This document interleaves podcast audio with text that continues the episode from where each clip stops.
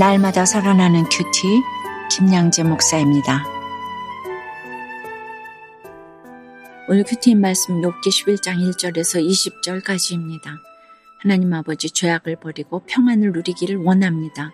말씀에 주시옵소서 듣겠습니다. 죄악을 버리고 평안을 누리려면 첫째 이기려는 마음을 내려놓고 잘 들어야 합니다. 오늘 본문에서는 욥의 친구 나아마 사람 소발이 입을 열어 말합니다. 그는 이절에서 말이 많으니 어찌 대답이 없으랴 말이 많은 사람이 어찌 의롭다함을 얻겠느냐라고 해요. 어쩌면 한결같이 세 친구가 모두 욥을 비난합니다. 내가 당한 고난도 기막힌데 이렇게 비난까지 듣는다면 어찌 견딜 수가 있겠습니까? 결국 욥에게는 주 안에서 통하는 자가 한 명도 없었다는 것이지요. 그러나 이런 것을 통과해야 합니다. 저도 제가 겪은 고난을 이야기하면 이해하지 못하고 싫어하는 사람들이 있는 것을 보면서 절절히 깨달았어요. 어쩌면 저도 욥처럼 모든 것을 잃고 가난한 모습으로 복음을 전했다면 욥과 같은 대우를 받았을지도 모르겠습니다. 아무리 제 고난을 이야기해도 겉으로 저를 도와줄 일이 별로 없어 보이니까 제가 전한 복음에 사람들이 은혜를 받았는지도 모릅니다. 그럼에도 우리가 또 겸손히 소발의 말을 들어봐야 합니다. 소발이 요백에 말이 많다고 하잖아요. 이처럼 우리가 고통받는다고 해서 말이 많으면 안 됩니다.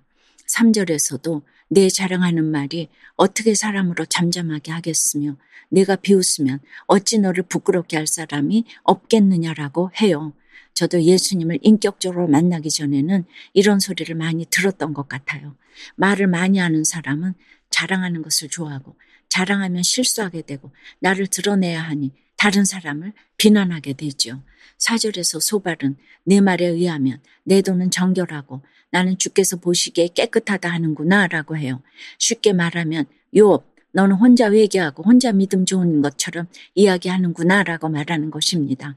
그런데 욥이 스스로 자신이 정결하고 하나님 보시기에 깨끗하다고 말한 적이 있나요? 없어요. 9장 2절에서 진실로 내가 그 일이 그런 줄을 알거니와 인생이 어찌 하나님 앞에 의로우랴 라며 자신도 하나님 앞에서 별 수 없는 한낱 죄인에 불과하다고 고백했잖아요. 물론 이렇게까지 극한 징벌을 받을 만큼 크고 결정적인 죄를 지은 것은 없다고 말하긴 했지요. 그런데 이런 욥의 말은 쏙 빼고 욥이 완전한 의인이라고 주장했다며 왜곡시키는 것입니다. 저는 문맥을 전혀 모르면 욥이 정말 교만한 사람으로 여겨지지 않겠습니까? 욥의 친구들이 욥의 말을 듣고 싶은 대로 듣고 자기 생각만 옳다고 하는 것은 결국 욥과의 논쟁에서 이기려는 모습일 뿐입니다. 여러분은 어떠세요? 내가 받은 고통을 여기저기 떠버려서 말이 많다는 소리를 듣지는 않나요? 다른 사람의 말을 잘 듣지도 않으면서 내가 옳다고 증명하고자 왜곡하는 것은 없나요? 죄악을 버리고 평안을 누리려면 둘째, 말씀을 아는 대로 분별하고 적용해야 합니다. 7절에서 소발은 네가 하나님의 오묘함을 어찌 능히 측량하며 전능자를 어찌 능히 완전히 알겠느냐고 말합니다. 자신이 이런 고난을 왜 받아야 하는지 도무지 모르겠다는 욥의 항변에 하나님의 섭리와 지혜를 인정해 하며 강조하는 것이죠. 어떻게든 욥을 악인으로 몰아가려는 굳은 의지가 담겨 있습니다. 물론 소발이 한 말이 틀린 게 하나도 없어요. 여러분 욥기를 묵상하는데 욥의 친구들이 하는 말들이 하나같이 별로 틀린 게 없는 것처럼 느껴지지 않으세요? 그런데 나중에 그들이 한 말들로 인해 하나님께 책망받는다니까 이거 큐티를 하면서 은혜를 받아야 돼 말아야 돼 고민이 되시죠? 그래도 우리가 분별하며 들을 건 들어야 합니다. 하나님의 오묘하심은 우리가 측량하여 알 수 있는 것이 아니지요. 그러게 우리는 늘 말씀을 읽고 묵상해야 합니다. 그래야 8절, 9절 말씀처럼 하늘보다 높으시고 땅보다 깊으시며 바다보다 넓으신 하나님을 알게 됩니다. 그 크신 하나님을 알아가게 되면 우리 역시 점점 높고 깊고 크고 넓은 도량을 지닌 사람이 되어가는 것입니다. 그런 측면에서 소발이 진정으로 하나님을 인격적으로 만난 사람이었다면 요백에 이런 말을 할 수는 없었겠지요. 욥을 향한 진정한 관심이 없잖아요. 이는 그가 하나님을 신학적으로 알 뿐 인격적으로는 알지 못하고 있다는 증거입니다. 11절에 하나님은 허망한 사람을 아시나니 악한 일은 상관하지 않으시는 듯 하나 다 보시느니라고 해요. 여기서 허망한 사람은 12절 말씀처럼 지각이 없고 들락이 새끼같이 바로 잡힐 것 같지 않은 사람을 의미합니다. 소발은 하나님이 악한 일에 별로 개의치 않으시는 것 같지만 다 보고 계신다고 말해요. 요, 내가 겉으로는 의인처럼 보여도 실상은 지각이 없고 길들여지지 않는 사람이고 하나님이 그것을 다 보고 계셨기에 이런 일이 찾아온 거야 라고 말하는 것입니다. 요백의 말이 많다고 하는데 이제 보니 소발이 더 말이 많아 보이네요.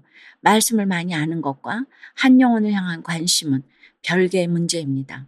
바리새인들도 그 대단한 성경 지식과 열심을 가지고 예수님을 십자가에 못 박았잖아요. 말씀을 아는 것으로 끝낼 것이 아니라 그 말씀이 내 삶에 어떻게 역사하는지를 늘 묵상하면서 우리가 만나는 한 사람 한 사람을 귀하게 여기며 적용해야 합니다. 그것이 나를 살리고 남도 살리는 길입니다. 적용 질문입니다. 늘 말씀을 읽고 묵상하며 하나님을 만나고 있습니까? 하나님을 만나서 믿음과 내면의 높이와 깊이, 크기, 넓이가 장성하셨나요? 성경을 머리로만 하는 것이 아니라 삶으로 적용하는 데까지 나아가십니까? 돈의 노예였던 자신의 모습을 객관적으로 보게 하심으로 사명자로 세워가시는 친아버지 같은 하나님을 전하고 싶다는 한 성도님의 큐티인 묵상 간증입니다. 지독히 가난한 가정 환경에서 자란 저는 대학생 때 아르바이트를 다섯 개나 하며 돈을 벌었어요. 잠을 줄이면서까지 학업과 아르바이트를 병행했지만 한 달 생활비를 벌기조차 힘들었지요. 이후 직장에서 성과를 내어 승진하려 했지만 도리어 정리해고를 당했어요. 공무원 시험에도 떨어지고 두 번의 사기까지 당했죠. 그렇게 모든 자산을 날리고 빈털터리가 되어서야 저는 내가 왜 이럴까 하고 고민했어요. 오늘 12절 말씀에 허망한 사람은 지각이 없다는 소발의 말이 딱 저를 빗대하는 말 같아요. 그렇게 한숨만 쉬고 절망할 때 마지막 기도라고 생각하며 마음을 바로 정하여 주를 향해 손을 들었지요. 그러자 제 안에 희망이 차오르는 것이 느껴지고 담대한 마음으로 제 모습을 객관적으로 보게 되었어요. 제가 그동안 쌓아온 실력이 없었던 것이죠. 그래서 모든 자존심을 내려놓고 공장에서 기초부터 차근차근 배웠어요. 그곳에서 15년간 근속한 저는 이후 작은 회사의 총괄이사로 이직했어요. 이곳 또한 하나님이 보내신 선교지라 생각하며 최선을 다해 일하고 있어요. 내 열심으로 돈을 벌려 했을 때는 하나님이 옆집 아저씨로 느껴졌는데 내 생각을 내려놓고 하나님의 절대 주권을 인정하니 저를 세밀히 챙기시는 친아버지처럼 느껴져요. 제가 받은 이 은혜를 주변 사람들과 공동체에서 잘 나눌게요. 저의 적용은 퇴근 후 집에 돌아와서 초등학생 두 딸과 눈을 맞추며 놀아주겠습니다. 믿지 않는 회사 직원들을 구원받아야 할한 영혼으로 대하며 전도할 기회를 살피겠습니다. 입니다. 우리가 범하기 쉬운 실수 중 하나가 무엇인지 아십니까? 말씀과 상관없는 가치관이나 지식으로 누군가를 정죄하고 배척하는 것입니다. 요배 친구들이 범한 잘못도 생각해 보면 결국 하나님의 주권과 섭리를 자신들의 가치관이나 사상의 잣대로 제한한 데서 비롯되었어요. 늘 우리가 아는 것과 가진 것을 자랑하고 싶을 때 이런 실수를 범하기 마련입니다. 그렇기에 내가 모르는 것과 가지지 못한 것을 자랑해야 합니다. 사랑하는 여러분, 그것은 바로 내가 가진 예수님을 자랑하는 것입니다. 오늘 하루 허망한 것을 자랑하지 않고 예수님을 자랑하며 참된 평안과 소망을 누리는 저와 여러분이 되길 주님의 이름으로 축원합니다. 기도드립니다. 주님 하나님의 지혜를 아는 자는 하나님과 사람 앞에서 겸손할 수밖에 없는데 조금 아는 것이 있고 가진 것이 있으면 나만 옳다 여기며 남을 정죄할 때가 많습니다. 용서해 주시옵소서. 측량할 수 없는 하나님의 오묘하심을 날마다 말씀을 통해 깨닫기를 원합니다. 하나님을 알아갈수록 우리 믿음과 내면의 높이와 깊이와 크기와 넓이 또한 장성하기를 원합니다.